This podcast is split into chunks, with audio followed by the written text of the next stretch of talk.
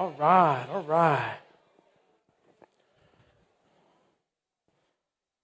All right, let's press in. Amen, amen.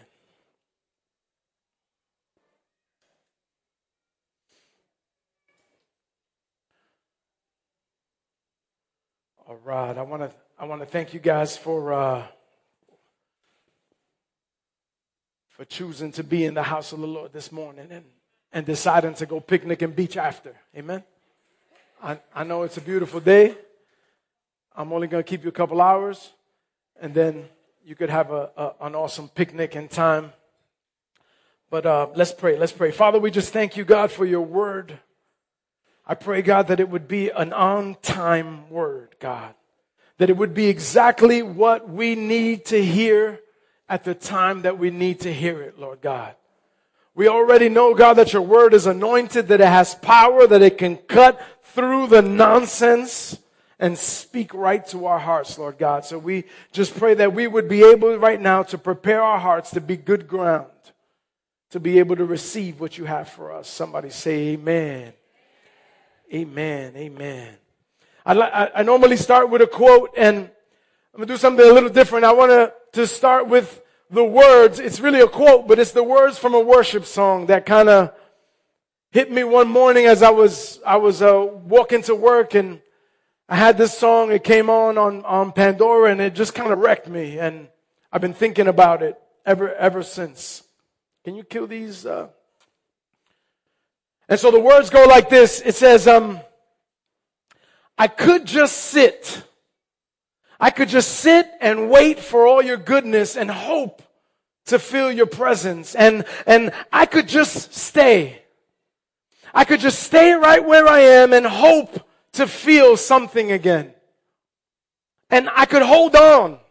I could hold on to who I am and never let you change me from the inside. And I could be safe. I could be safe here in your arms and never let these walls down. So the song says, I could just stay, I, I could just sit, I could just hold and, and hope somehow to, to feel your presence. Can we be honest this morning? You ever go through a slump spiritually? Just me? You ever just, sometimes it's the season that we're in. Sometimes it's, it's the summer. I notice in the summer we go through a lot of slumps, maybe because we take a lot of Sundays off. And I'm not, you know, I'm not, I'm not getting on your case. It's, it's okay to take a Sunday off. It's okay to have a picnic. It's okay to go to the beach. But I'm saying when, you know, maybe, maybe has something related to that because we'll do that and then we'll have another Sunday, then we'll have another. And so we don't, we're not constantly in that same, you, you understand what I'm saying?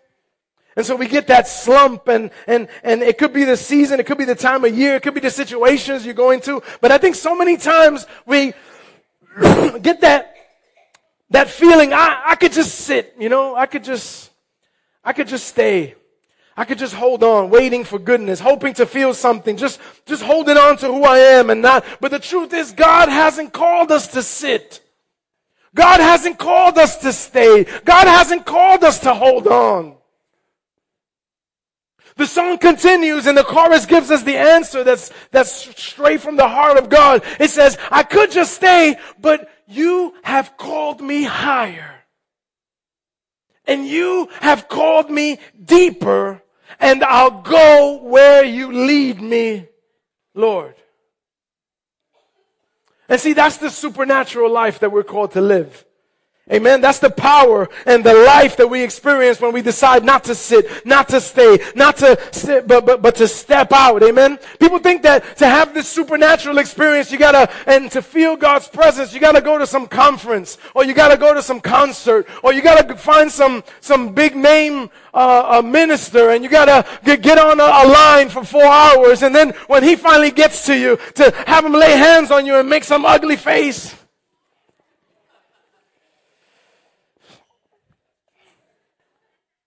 And then have some kind of impartation.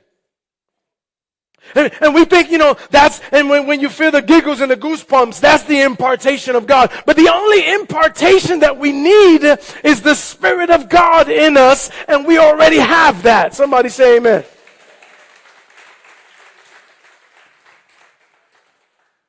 I saw people here this week sweating because the new ACs on the annex weren't done in time. We tried and tried and he tried. And I saw them sweating and, and midweek we had a, a power blowout and we lost power in three rooms. But I saw people in Christmas lights with extension cords and, and, and, and lanterns still having classes. And the kids didn't even make a difference. They loved it even more. Right? And I watched some people who maybe never saw themselves as ministers, teenagers, young people, um, people that, that are never in the front. And, and I watched them follow kids around and try to keep them in the room so that maybe they could hear something, so that maybe somehow they could experience the love and power of God. And they did. And they did. And so many kids did. And church, that's the supernatural life. When you give of yourself till you're empty to someone who has nothing that they can give back to you.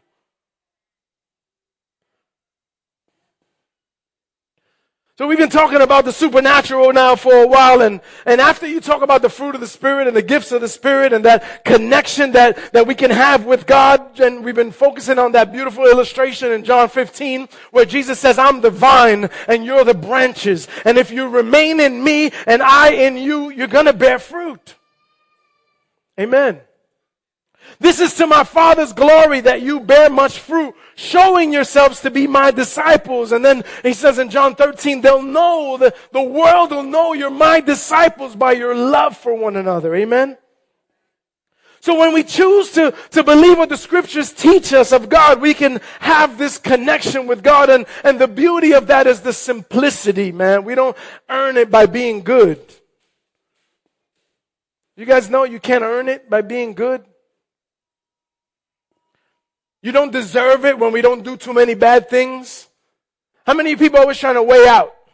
Man, if I do enough, if I do more good than I do bad, then God will be happy with me. You ever had that, that balanced structure? You can't. You can't do good enough. You can't deserve it. We don't have to meditate. We don't have to empty our minds. We don't have to get into some stupid position and meditate and empty. We don't have to do that nonsense. We don't have to light candles. We don't have to put money in a jar and offer it up to a stupid cast plaster saint. That's how I feel about that sometimes. That's real right there. John 15, 9, he says, As the Father has loved me, so I have loved you. Now remain in my love. How? Listen. If you keep my commands, you'll remain in my love, just as I have kept the Father's commands and remain in his love. I have told you this so that my joy may be in you and that your joy may be complete. My command is this. What commands is he talking about? My command is this. Love each other as I have loved you. Love each other as I have loved you. And so I think probably the number one hindrance to walking supernatural is deciding to just sit deciding to just stay, deciding to just hold on, to just play it safe, and, and not allowing Him to lead us. And we don't do what He commands. And so the reason for it is either we don't trust God or we trust in something else. It's either a lack of trust or it's idolatry. Those are the two things that keep us from walking supernatural. Can we get, we're gonna get real, alright? Amen? See, since the beginning of time, God has always shown us that he, He's always had to teach His people that He's there, that He can be trusted, and that there's no other gods besides Him. If you read through the whole Old Testament, that's everything God was showing us. He's there, He can be trusted, and there's no other gods beside Him. And so what I want to do here is kind of continue in the story that I left off, the story of Moses, the last time that I preached the, the message, he's already there. Um, and I want to give you a kind of a beautiful update to that message. That week that I preached about how every time we realize we need God and we finally come to Him, we realize that He's already been there. Amen. So during, during, uh, during that time, I had a petition. Before I preached that message, as I was preparing that message, I had a, a, a personal petition with the Lord and, and a, a, a, prayer that was heavy on my heart and I didn't share it with anybody. That was, it was personal. It, I was asking God to meet my kids. I had one daughter that was pregnant with her second child.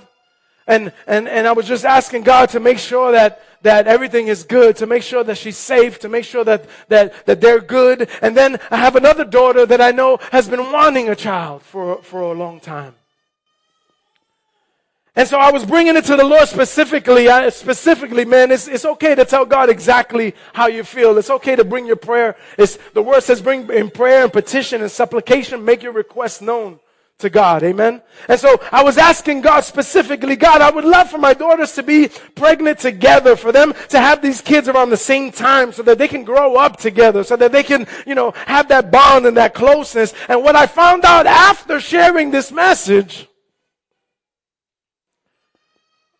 They came and told me she had already been pregnant.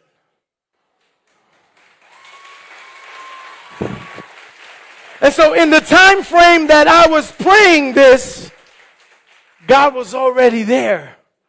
He was there two or three weeks before. Amen. And, and the thing is, is that it's twins. But you know, that's a whole nother, that's just a bonus.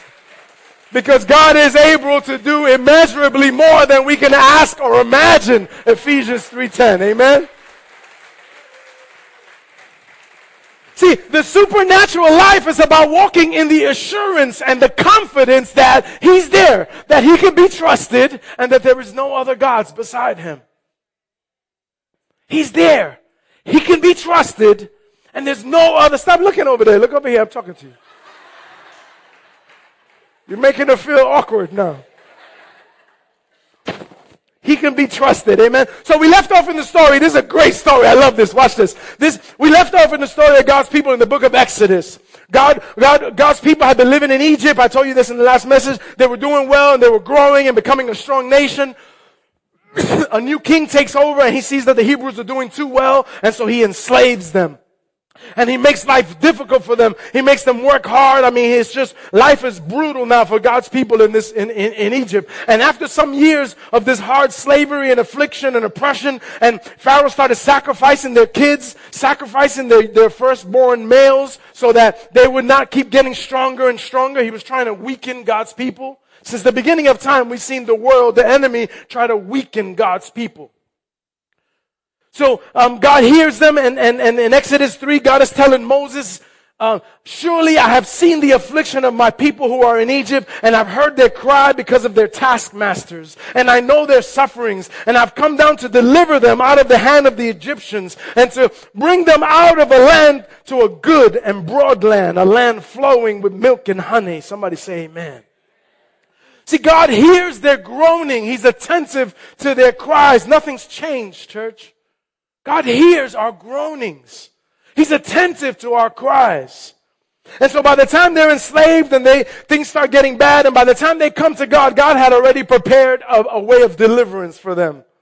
Moses had already been born, had already been trained, had already been put in the right place to be able to deliver them. And so uh, Moses, after trying to disqualify himself, as a lot of us do today, well, I'm not, I can't speak, I can't do this, I can't do this. God says, shut up. What do you got in your hand? He said, I got a stick. Okay, well, tell them that I am sent you.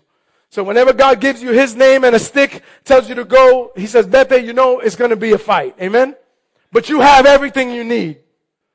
See, God always shows us something that we have that He can work with. For some of us, it could be a talent, it could be a passion, it could be something we even see as a weakness. God says, I'll take that weakness and be strong in you. So Moses goes to Pharaoh after he's convinced and after he's, he's uh, encouraged. Moses goes to Pharaoh and he says, let my people go so we can worship the one true God. And Pharaoh says, how about no?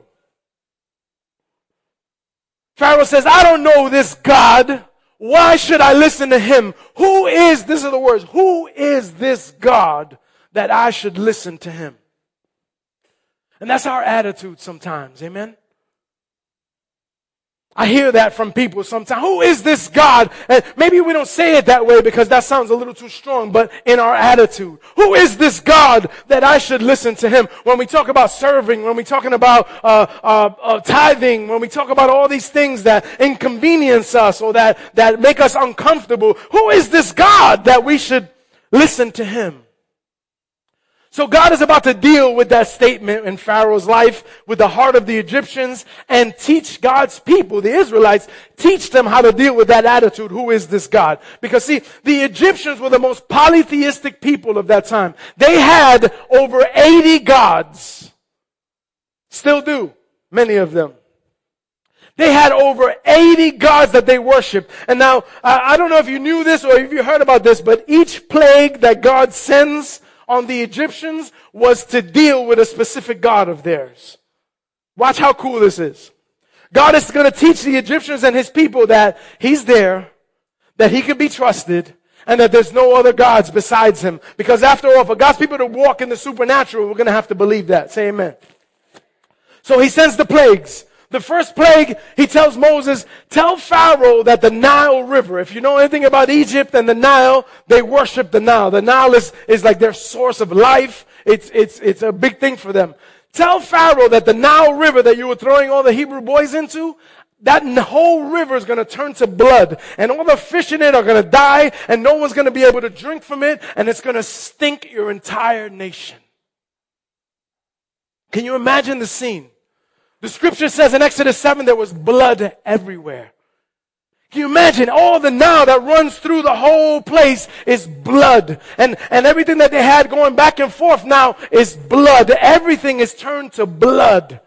Their main source of water was now blood. Now, this is why this was so huge because the Nile was worshipped. The Egyptian god Khnum was the guardian of the Nile. And then they had a god named Happy, H-A-P-I, who was the spirit of the Nile. And, and he was the lord of the fish and the animals. And then they had a great god, Osiris. That's one of their major gods. He's the god of the, or she, whatever, is the god of the underworld.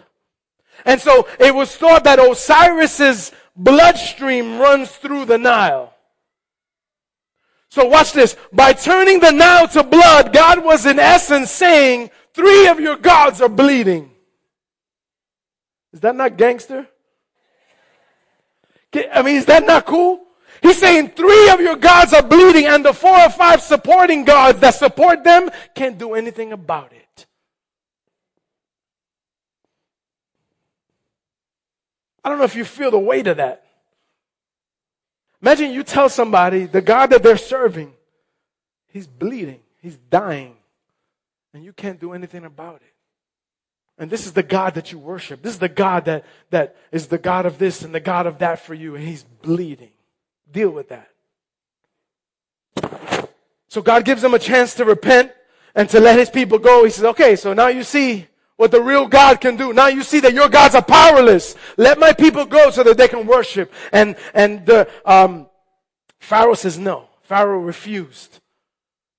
You ever got, you ever had God show you that that thing that you're trusting in can't help you? No? Just me? Can we be honest? Uh, like, you know, we good? Like, you didn't even have to shout. You could just look at me and go, I know many times that thing that I'm trusting in, God has to have to show me you trusting in the wrong thing. That person that I'm trusting in, God has had to show me you trusting in the wrong thing. You trusting in the wrong one. Amen. So during the first few plagues, Pharaoh hardened his heart, the word says. And then during the last few, God hardened Pharaoh's heart so that he wouldn't be, get to the point where he couldn't repent anymore. See, church, we have to be careful when we decide to just stay, when we decide to just sit, because when we could allow our hearts to be hardened past the point where we can come back. That's, that's a little terrifying. Second plague. The second plague was frogs. Now, I used to read this and think God just picked random stuff. Like, I'm just going to annoy these people. Like I'm gonna send them frogs, I'm gonna send them flies, I'm gonna send, I just thought God picked these random things, right? But when you start to study, you understand that there, and, and so the second plague, there were, fro- there were frogs everywhere. It says that there were frogs in the house, on the court, outside the court, on the streets, in the Pharaoh's bed, everywhere. There were frogs everywhere. Why frogs? One of their big gods, the Egyptian god was Heket and that was the goddess of fertility. And every time they drew him, her, she had a face of a frog. Wonderful looking God, right? Amen. Can't wait to bow down before a frog faced God. But that's one of the, the goddess of fertility was always pictured with the head of a frog. And so for this reason, listen, frogs were considered sacred and they couldn't be killed. That's kind of funny. So God is going to show the Egyptians the futility and the foolishness of their frog god because now there are little frog gods everywhere and they can't kill any. See how silly? I mean, it, it sounds funny, but uh, anyway. So there are frog gods everywhere and they can't kill it. And so Pharaoh freaking out he says, Moses, you, you, he asks Moses for help. And so Moses prays and the frogs don't go away, the frogs die. Moses prays and the frogs die. Look at all your frog gods. Dead. Stinking up all of Egypt. And now you have to carefully clean and sweep and get all these frogs together and somehow give them some burial and some respect or some, because they're gods. But they're dead when the man of God prays. Amen? This reminded me of, uh, uh, in, in school we had a, this, this, this kid, uh, I gotta look him up on Facebook, Rafael Tabares.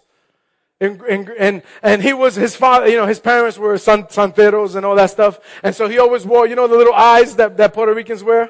If you have it, you better, you better never let me see it up in here. But, so they had, he had the little eyes and he would always wear them in, on, on his chain in the back. And so we, the kids one time said, um, but what's up with the eyes on the head? He goes, no, that's my, my saint, because that way the saint lets me know, um, lets me see from behind, lets me see anything coming. For the rest of the year, we smacking Raphael in the back of the head all the time. You didn't see that? What happened to that? You didn't see that? Who kicked you? Who kicked you? The poor kid. I mean, the rest of the year. But anyway, that's the futility and the foolishness of, of the things that, that become our culture and that we believe in, right? So anyway, if you have that, don't do it now, but take it off at home and throw it out. Cause it's foolishness, you know? Third plague. Third plague was the Hebrew uh, word kinnim. Some scholars translate it as lice. Fun. Some, uh, some scholars call it fleas. And some say they were gnats tiny little gnats. If you've ever, which are like, like bed bugs. So if you've ever experienced lice, fleas, or bed bugs, the scriptures say that with this plague, all the dust on the ground in Egypt turned to lice. Yeah, I knew you'd feel that one all of the dust on the ground in Egypt turned to, and they bit everyone and everything. And so that means everyone was defiled. And every animal had bites on it, so that made every animal defiled. They couldn't offer that animal up to their gods, so they couldn't have any sacrifice, because you had to, for a sacrifice, it had to be a pure and spotless animal. Every animal had, had lice marks or bite marks or flea marks, whatever, and so they were all defiled. The funny part about this, in Exodus 7 and 8, it tells us when God used Moses to strike the Nile, turn it to blood. The Egyptian magicians, Pharaoh had all these sorcerers and magic art people, right? And so he had them, they, they took some, spe- some spell, they took a well water and, and they did the same thing with magic spells. They turned the well water into blood. And so Pharaoh hardened his heart. He's like, no, we could do that too. And so, and, and, and when Moses, when Moses brought the frogs, the, the Pharaoh's magicians and sorcerers, they cast the spell and all that with all the dark and demonic arts, and, and they brought more frogs. And so Pharaoh hardened his heart. He said, no, the, we could do that too. Now I was thinking, maybe it's just me, but if I had the best sorcerers and magicians, who had spells and powers and could do this thing, I wouldn't, I would tell him, listen, dummy, don't do what he does, reverse it. If you have any power, then don't give me more blood, give me water. Amen? Don't give me more frogs, give me less frogs, send them away. But see, it just shows you that the enemy can only copy. The enemy can only mimic. The enemy only tries to copy what God does. He can't do anything original. Somebody say amen. So this plague, the dust into lice thing, the magicians couldn't do. And, and, and so then, so, so they told, the sorcerers told Pharaoh, no, this is definitely the hand of God. See, turning dust into living things, that's a God thing. Come on. The magicians and magic arts and darkness and demonic powers, they can't turn dust into living. That's a God thing. Somebody say amen. So they, they could only bringing, you know, dust to life is only the hand of God can do that. So anyway, there were 10 plagues. I don't have time to get into all of them. Um, you guys got picnics to go to. I know, I know you want to eat. The other, the, the, the other plagues that came after, they were more specific in, in affecting, so it started getting worse and worse is what I'm trying to say. Before, you know, the flies, uh, the, the, um, the lice and all that, they, they hit the whole country. And the blood obviously hit the whole country. Now, it, the, the, the plague started targeting just the Egyptians. So like the next plague was flies. And so now there would be flies only in the Egyptians' houses, not in the Israelites' houses. So we can live across the street from each other and you have a plague of flies destroying your whole house and in my house there's no flies. And so now they start to see like how God can control things. You know, that's just God is showing, showing off. He's just showing the power of God that your stuff is, is a joke, right? You have to understand. I can put flies infest your house and you can live across the street and be, be fly free. Somebody say amen. The next one, there was the death of livestock.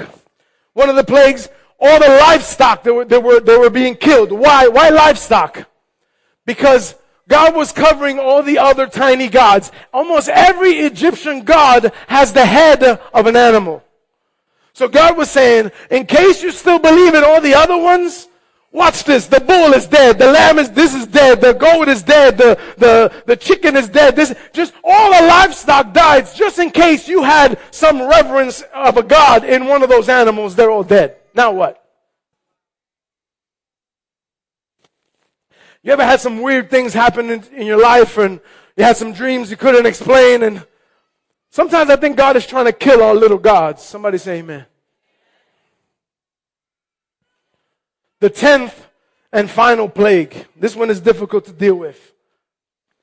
It was the death of the firstborn of everything of the Egyptians.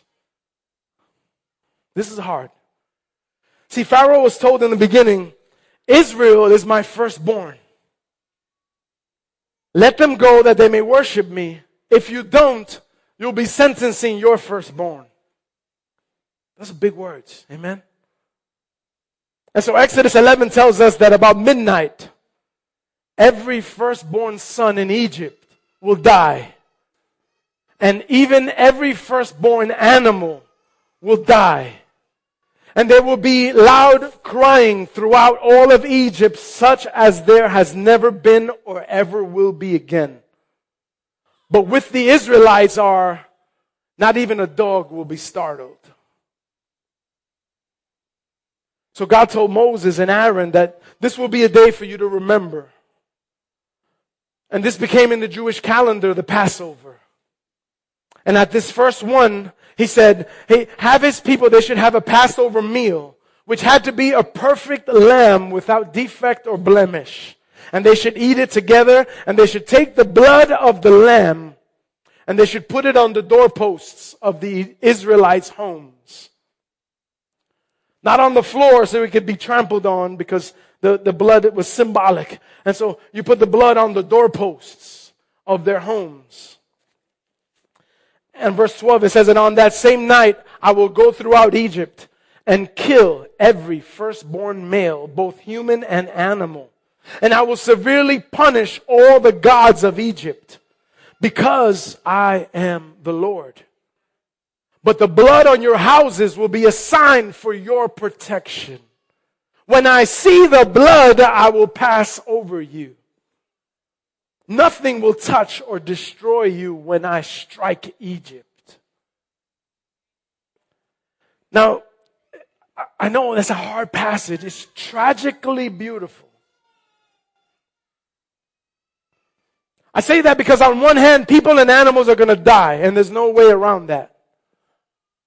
And people don't like that. People read that in the scripture. You hear atheists quoting that scripture all over, up and down. God is cruel. God kills people. God kills uh, uh, little children. That's the God you want to serve. God is cruel, and, and and nobody likes that. And listen, I'm not asking you to like that.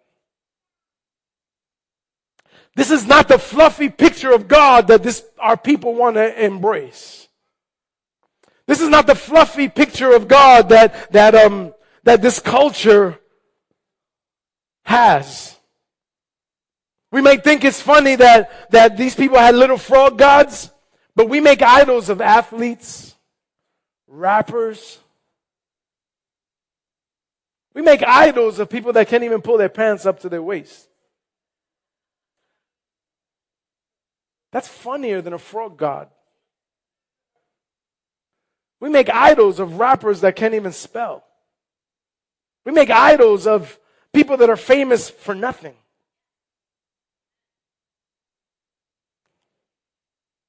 And then we have our own personal idols. We make ourselves little G's. We live in a culture that fits God in whenever they can because we were created to worship and but the problem is we were created to worship and so when we don't find a God to worship, we worship other things. Because we're created to worship. We cannot not worship. Listen, this is like heavy. You cannot not worship. Go home and try to not worship. You were created to worship. It's in you. You're gonna worship. You can fight and fight. I don't believe in God. I don't believe in Jesus. I don't believe in the Holy Spirit. I don't believe. You can say all that nonsense and then watch the rest of your day and watch who you're worshiping. Because you will worship. You'll worship the gram. You'll worship Facebook. You'll worship uh, uh, every other thing that comes up. You'll worship your cars. You'll worship your homes. Boyfriends, girlfriends. I remember a time in my life when I was like really into cars, man, and I was into, and I bought my first new car. I'm not even gonna tell you what it is because it's embarrassing, but, but it was new and, and I thought it was so cool, right? And I was into this thing. Like I had this, that, that was that, that had a stronghold on me. I was into this car. And every day something happened to it. And dumb stuff. Like one time we got to the car and somebody had taken my windshield wipers and mangled them. So I find, I came, all my windshield wipers are. And like, why would somebody do that to my little Hyundai? Why? Another time there was, there was, they had empty garbage all over the hood. And this is in Manhattan. You know, Manhattan, you park 15 blocks from your house. So it's not like there's one person targeting my car. It was God, I think, targeting my car. The back windshield wiper ripped off. My, my, my uh, uh, windows broken. My Benzi box. Remember Benzi box? Now I'm really dating myself. Remember the 100 pound radio you used to pull out and carry around on a bag? Like, stolen. Because I was that moron that put it underneath the seat. Stolen. Then, then, uh, fix the window, didn't put the radio in, somebody break the window in just to make sure I didn't do it again. Went underneath the, and my car was wrecked all the time until I finally, re- re- I finally released the car. I said, you know what? I don't care. And so I'd get to the car and there's a flat. Oh, what the heck? Who cares? Change it. They break this, they put dirt, who cares? And when I let go of it, God let me get a better car and nothing ever happened to that car. See, but it was a little God in my life. But this culture, you know, we, we, we, we, we worship, we worship idols, man, and we, we don't see ourselves as idolaters and we can laugh at the Egyptians with the frog god and we can laugh at Osiris and, and, and all these things and we see how all those gods come through in the Illuminati and the music and all that, all the triangle, that all comes from this thing. Do you, do you understand? This is why it's so relevant. We think all oh, the Bible's outdated. No, the same dumb thing that Jay-Z and everybody's on, that's from, from Egypt, from Egypt, from the Egyptian gods. And so we, we, we, if we, this culture, if there's any room for the spiritual, then we worship a God that we've made in our image. And oh, this God is love, and He has to accept everybody. He has to tolerate um, whatever we do. He has to like it with no consequence. Jesus is my homeboy. That is not the God of the Bible. That's not the beginning and the end, the one who created us and called us to do what's right in His eyes. We serve a God that, that, that we want to do what's right in our eyes. This is the God that loves us so much that He gave His Son, yet hates sin so much that His Son had to die. So on one hand, there's tragedy and there's wrath and it's terrifying and it should be this picture of the 10th plague. It should be horrifying. It should be terrifying. But on the other hand, it's an introduction to grace. It was a picture in the Old Testament of the gospel. See, the law said from the beginning, the wages of sin is death. Now, many years later, under the new covenant, God is going to do away with the sacrificial system of forgiveness and atonement, and He would become the perfect lamb without blemish or spot. Amen. And so when we celebrate communion, we remember and we eat of the Passover meal, the perfect lamb, Jesus, the lamb of God who takes away the sins of the world. And that's why in Christ there's no condemnation for us because he paid the debt that we couldn't pay because, because John 3.16, he so loved the world. He so loved us that he made a way for us to cross over from being enemies of God but from being sinners in the hands of an angry God to bring us to a place of grace where He calls us friend, the book says. In Christ, we're reconciled to God. And now when God looks at us, He doesn't look at our mess. He doesn't look at us in our dysfunction. He doesn't look at us in our trying. He, his wrath passes over us. When He sees the blood on the doorposts of our heart, his anger passes over us. So wherever you are today, listen, where, whether you're new to all this, hearing the gospel maybe for the first time, or, or you've been sitting in church for too long, the challenge for you today is this. You could just sit and wait for his goodness, but he's already sent it to us in Christ. You could just stay and hope to feel his presence, but it's all around you. Worship team, you guys could come. You could hold on and never let him change you, but if he's not living in you and you're not living in him, then you never were really connected in the first place. And you could be safe and never let your walls down, but, but church, I'm telling you, family, he's called you higher. He's called you deeper. Amen. And it's time to stop putting all these other things before God. We might never have seen it like that before, but anything that we're obsessed, obsessed with is an idol between us and God. Anything that comes before God is a little frog in our life.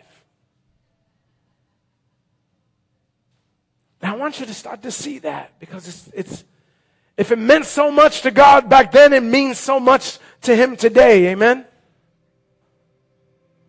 Anything that separates us from His people, any attitude or belief that keeps us from worshiping, any person that comes between us is a little g. It's a little God. And I believe God wants us to know today that He's there, that He can be trusted, and that there is no other God beside Him. Somebody say amen. So before you guys play, we're going to play that song that I quoted from in the beginning and and then afterwards you guys take it from there. Can we just stand for a moment?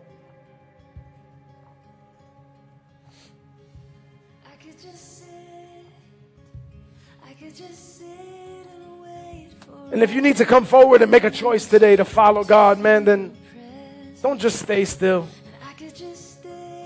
Let's smash some idols today. Amen. Addiction, lust, people pleasing, wrong self images. Let's smash some idols today. Come on.